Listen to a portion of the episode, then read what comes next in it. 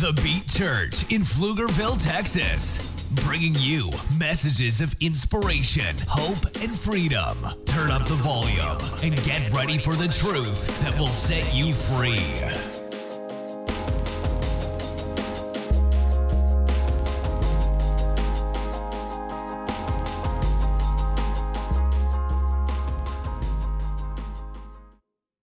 Let's get into the word.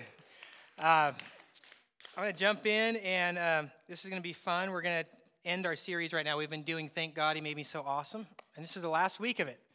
And so we're actually going to talk a little bit this week about actually how to unlock it. How do because we step forward in what God's called them to do. And they're struggling all the time in different areas, whether they're struggling in uh, mindset things or, or, emotional things or uh, faith and belief. You know, I don't know if God really wants to do anything in my life. Maybe I'm not good enough, like what Nicole said. There's things that we struggle with to try to move forward. And you see, years in, somebody's like, oh, I want to do this, but I've just never felt like I could actually go for it. Like I could really do it. I could step up. But someday I'll be ready. Someday I'll be ready. Right? That's like me with exercise. Right? Someday I'll be ready. And thanks to Matt back here, who you cannot get away from him challenging you when he's here. He's going to say, Oh, hey, I had this great idea. I'm like, Oh, yeah, what's that? He goes, How about exercise? Good idea, Matt. Good idea. But he's always trying to rope me in. I think this time he actually got me this morning. And I say, I think so because I'm here.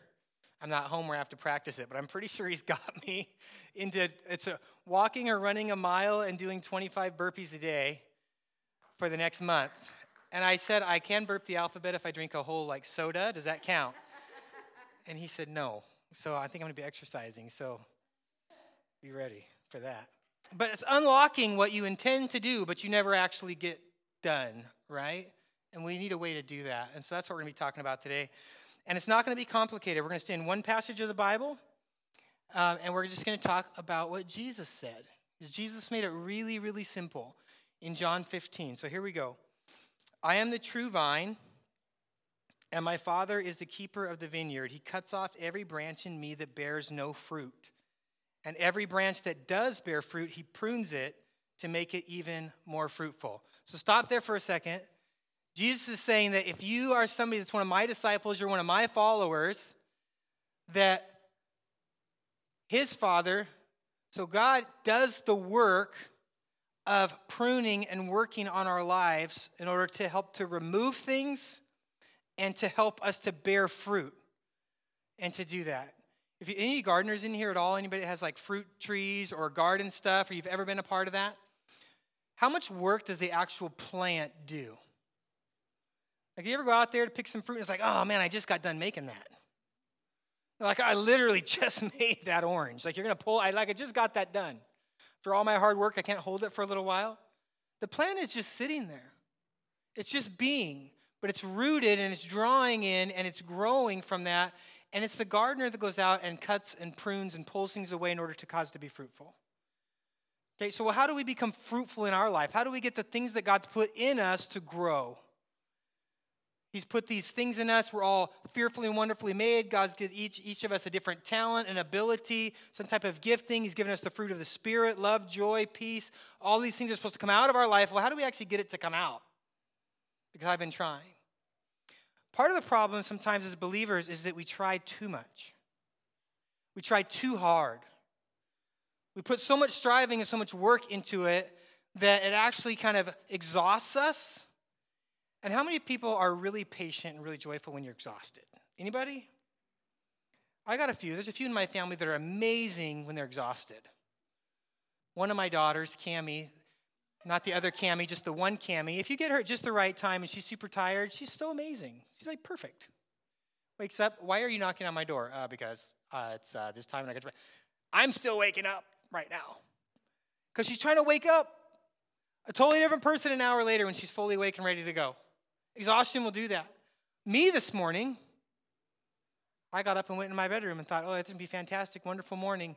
And my entire bedroom's exhausted, which I slept in a different room, not marriage troubles, toddler troubles. Our little girl was having freakouts last night and exhausted and, and waking up and freaking out. And so I went and slept in her bed. She went and slept in my bed. And I come in in the morning and everybody's exhausted. My wife's like, nobody slept in here. I'm like, really? And nobody slept in here. And I can see there's no blankets on the bed anymore. It's a disaster in there.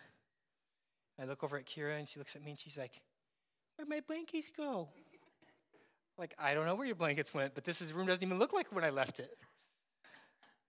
But when you're tired and you're exhausted because life is happening and you're trying so hard, guess what happens? We usually get stressed out, worn out, and we don't bear very good fruit, right?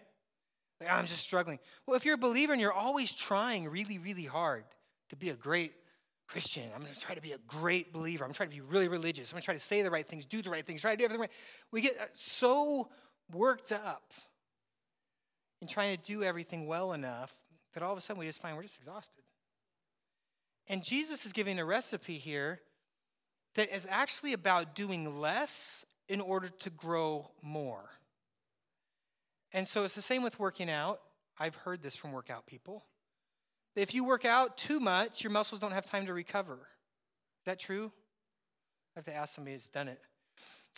It doesn't give your muscles time to recover, right? And so it doesn't actually help you the same. You have to give recovery time. There has to be rest.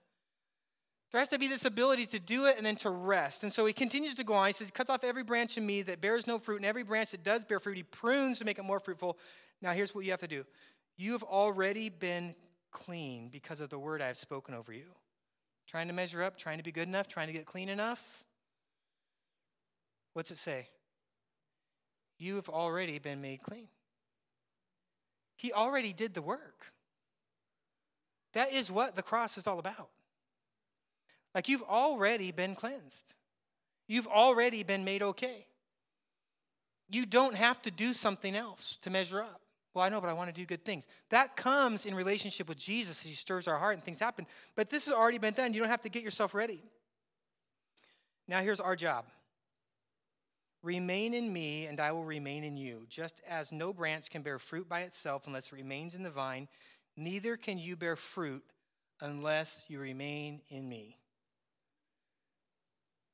The fruit comes, the awesomeness that God puts in you starts coming out, right? Well, this is an amazing blueberry bush. Well, what's the amazing thing about it? Because if it doesn't actually grow the blueberries, it's just a bush that grows everywhere and gets in the way, right? We used to have raspberry and blackberry bushes when we lived in Oregon.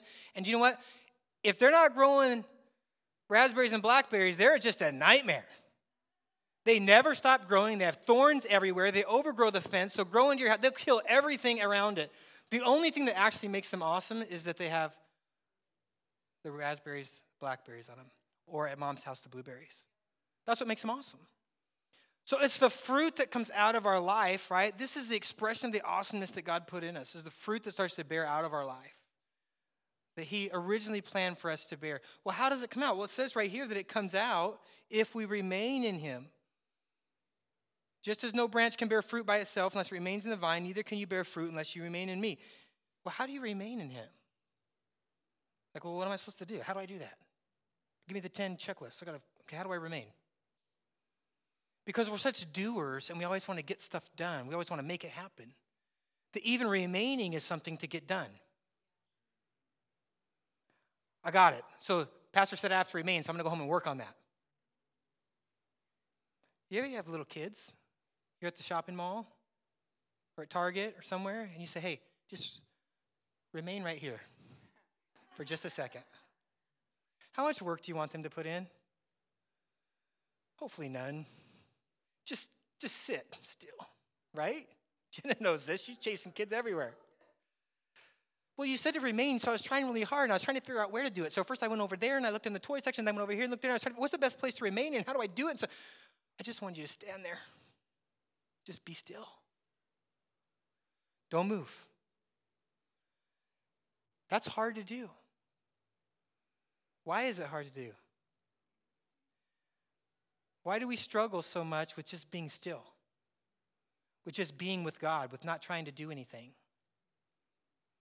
Well, we get a little glimpse of that when we talk about just being in social situations.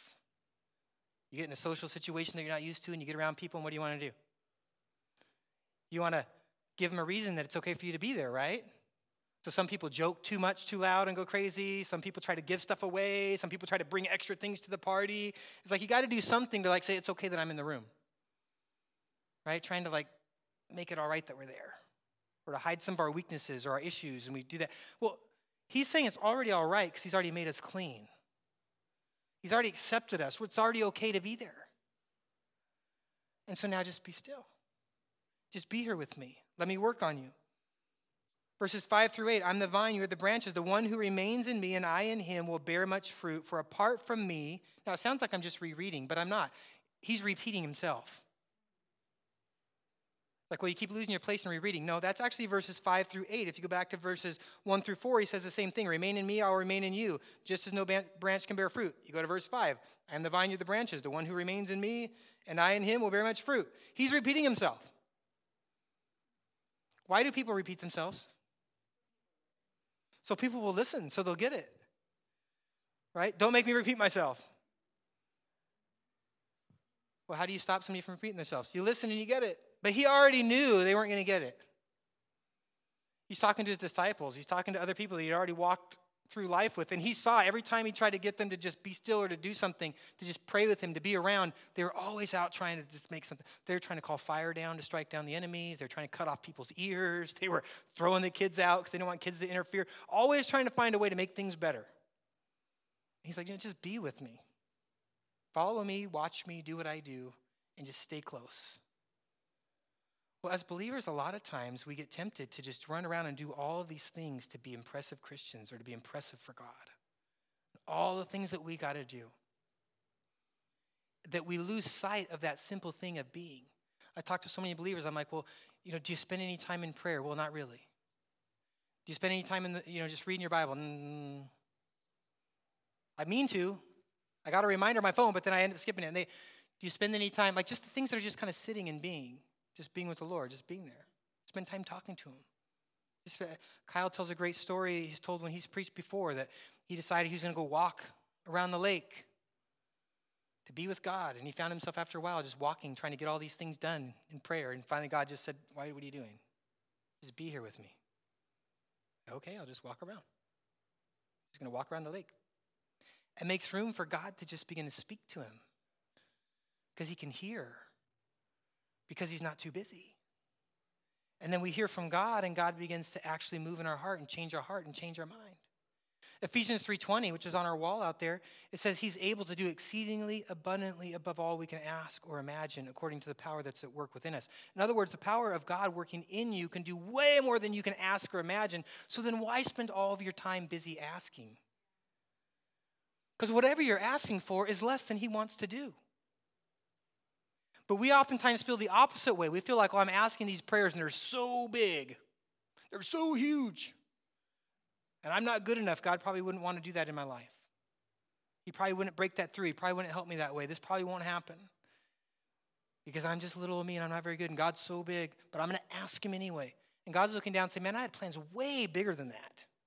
Exceedingly abundantly beyond all you can ask or imagine. Like, I, I had way bigger plans than that. And that's what you're asking for? Is that little thing?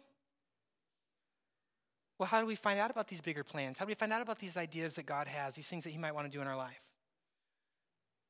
How do you find out what anybody else has to say? You stop and listen. You don't do anything, you just sit and you just wait. I had a pastor from out of town come down to visit me. He wanted to see our church, and he's like a regional pastor guy, and he's oversees a bunch of churches and everything. And he came down, he just wanted to walk around, and went up in our office and he had something going on in his family, so I just asked him about it. He said, Well, you know, he started telling me, and I said, Okay, well, how's it really going? He said, Well, told me a little bit more. Next thing I know, we spent about an hour and a half, and he's literally just bawling, bawling in my office, just crying, bawling. He's going through something he doesn't know how to fix. I never said anything other than, What else? Oh, really? What else? I give advice. I didn't give him like this is how you fix it, nothing. I just sat and listened, listened, listened. And I could have strived to work and to fix and to say, man, I've got counsel for you and I got abilities for you and I could tell you what to do. And man, I could tell, I got experience and I'm going to help you. I'm going to impress you because now you're going to see that I can help you and you're supposed to be a big guy. I just sat, was quiet, and just said, you know what? We're both here. We know God loves you. Just talk, man. Let's just listen. I'll listen to you. Let's listen to what God wants to say. And he just sat there and just literally just wept. like, man, I don't even know why I'm crying. I just can't stop crying. I'm like, I don't know. I didn't say anything. but he was just being, and I was just being. We were just sitting there waiting on God while he talked. And God was moving. And we got all done after like an hour and a half, and he just goes, That thing you did. And I go, What? He's like, That thing that you did. That, like, not saying anything thing. And I go, Yeah. And he goes, Man, that's powerful. he literally, he's like, That's powerful. And I'm like, Okay. It's just God. What God wants us sometimes to do is just to make room for Him to be God. Be still and know that I'm God. Not just when we're meeting with other people, but just in our own lives. Lord, I'm just going to stop and wait. And then when we hear from Him, you know, take Mandela. Mandela has music and poetry and all these things that he does, right? Takes positive affirmation and, and you got to be building up your own courage. David did that in the Bible. That's not totally wrong. There's goods in that. But that can go so far, and then there's a certain point where sometimes you just got to be in the quiet and you got to have God remind you, no, I called you to this. I gave you this gift. I gave you this ability. And when we hear it from God, boy, it stirs us up, gives us faith that can really take us somewhere. But it's by just being and remaining in His presence. That's what happens when we allow ourselves to just sit and just wait on God. And he'll do that in our life, if we'll allow him to. Because he says, Remain in me, and I will remain in you. And then he says, For apart from me, check this out, you can do nothing. Does he really mean nothing? In the context of Jesus' other teaching, no.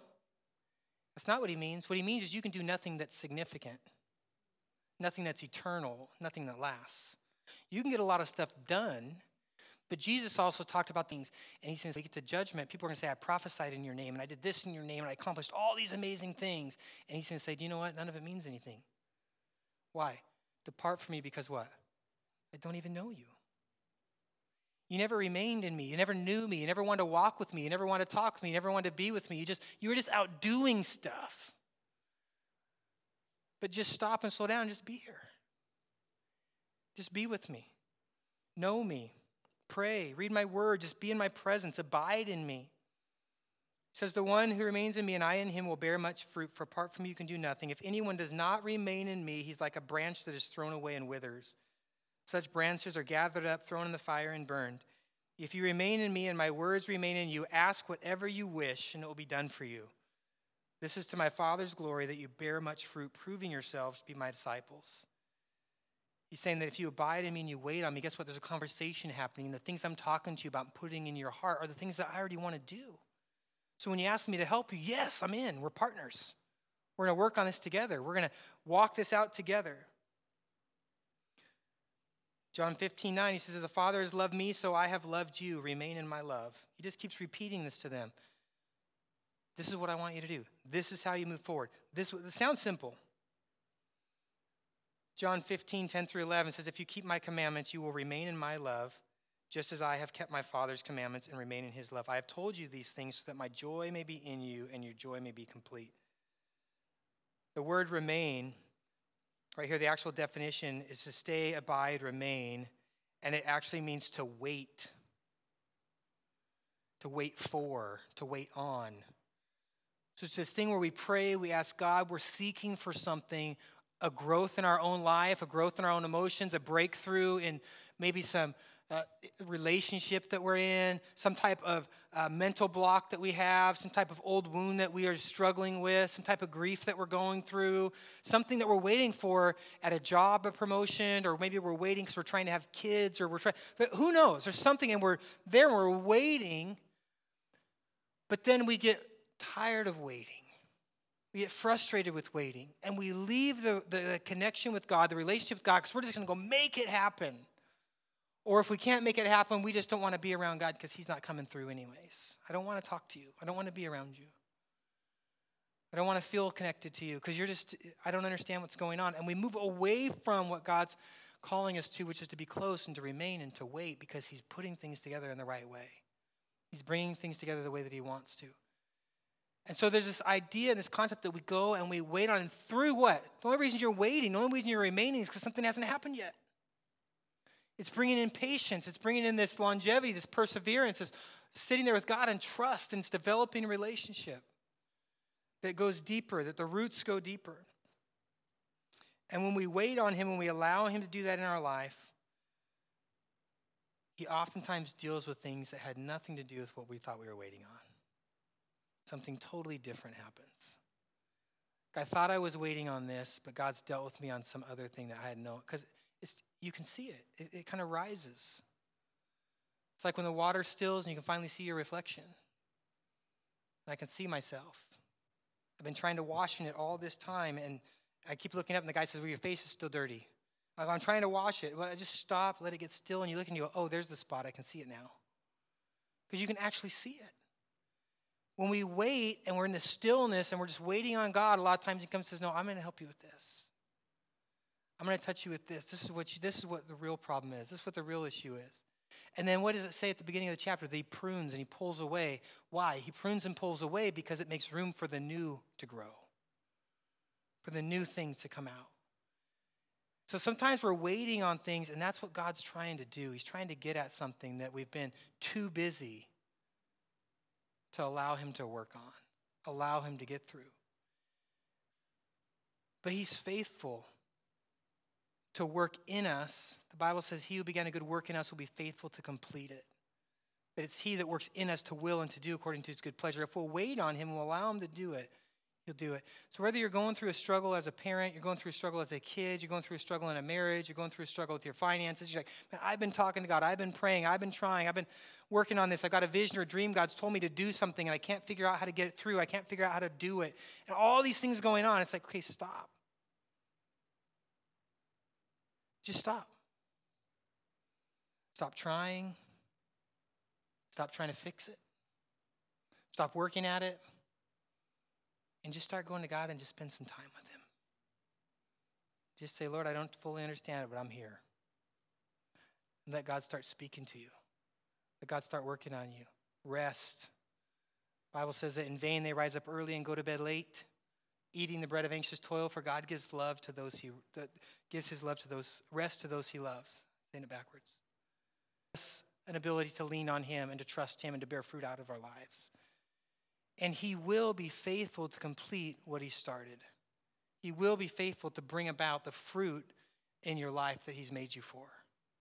I remember when we had furniture stores, I'm going to end on this story, but we had furniture stores, and I remember one time I was boy, it was before they were successful, and I was trying to grind away and get them to be successful. And I was the guy in the morning that delivered furniture. I was the guy at the store that worked the register.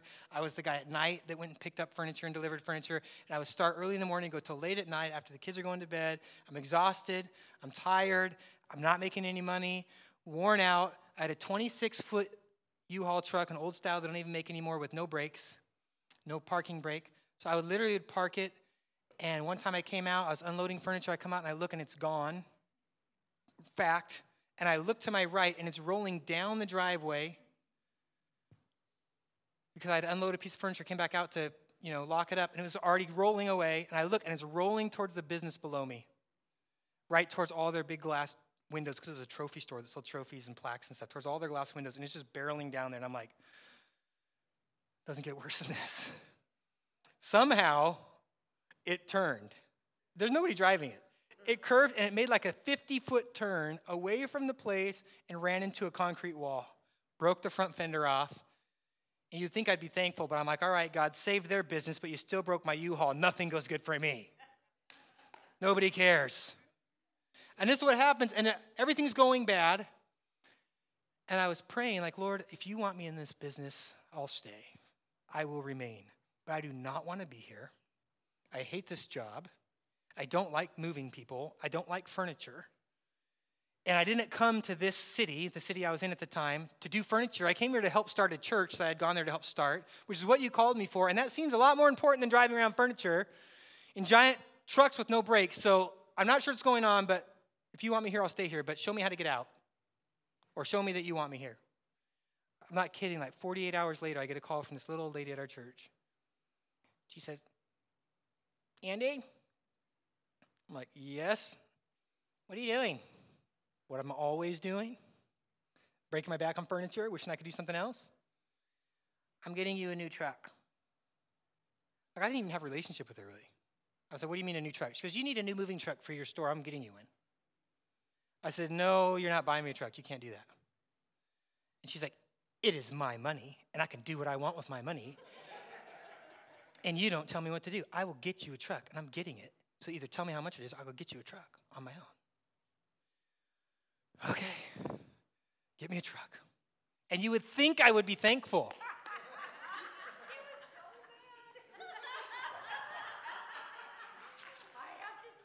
I hung up that phone call so mad, so depressed, and so discouraged because it was God saying, Yes, just remain where I put you.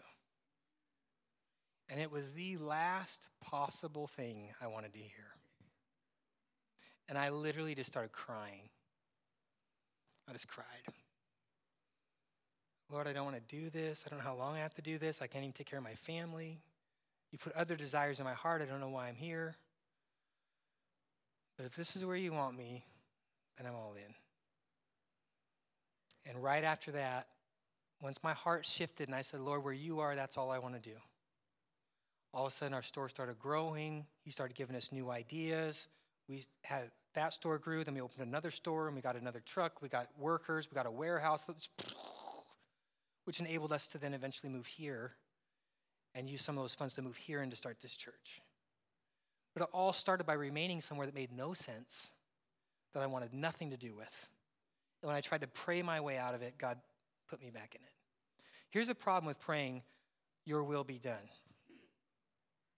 is that you have to be willing to go with it when His will is not your will. Jesus did it in the garden. If there's any other way, Lord, take this cup from me. But what? Not my will, but your will be done. And because he remained in obedience and walked in relationship with God, it set so many people free, and the ultimate fruit and the purpose of his life was fulfilled. That's an example to us. The ultimate fruit and purpose of our lives is fulfilled when we remain where God puts us in the situation that He wants us to be in, and we keep surrendering it back to Him and saying, Lord, give me wisdom, teach me, show me, but I want to be where you are, walk me through this. And God will bring fruit out of your situation, no matter how difficult you might feel that it is at the time. Amen? Let's bow our heads. Father, thank you for this time together. And Lord, I just pray that you would, God, just encourage some people, Lord, who may be going through some stuff they don't understand. Lord, I'm wondering, man, when's my fruit going to grow? Lord, that you do have a plan and a purpose, Lord. You are going to grow something wonderful and beautiful and amazing out of their life. Lord, their circumstance is not permanent. Lord, the trial is not forever. Lord, as they say, it's always darkest before the dawn. God, it's coming. Lord, your breakthrough's coming, Lord. Your opportunity's coming, Lord. Your, your vision and purpose that you put in their heart, Lord, will be fulfilled. So, God, I pray that you'd give them faith and courage, Lord, to stay close to you, to abide with you, to be with you, Lord, as you take them on that journey. In Jesus' name, amen.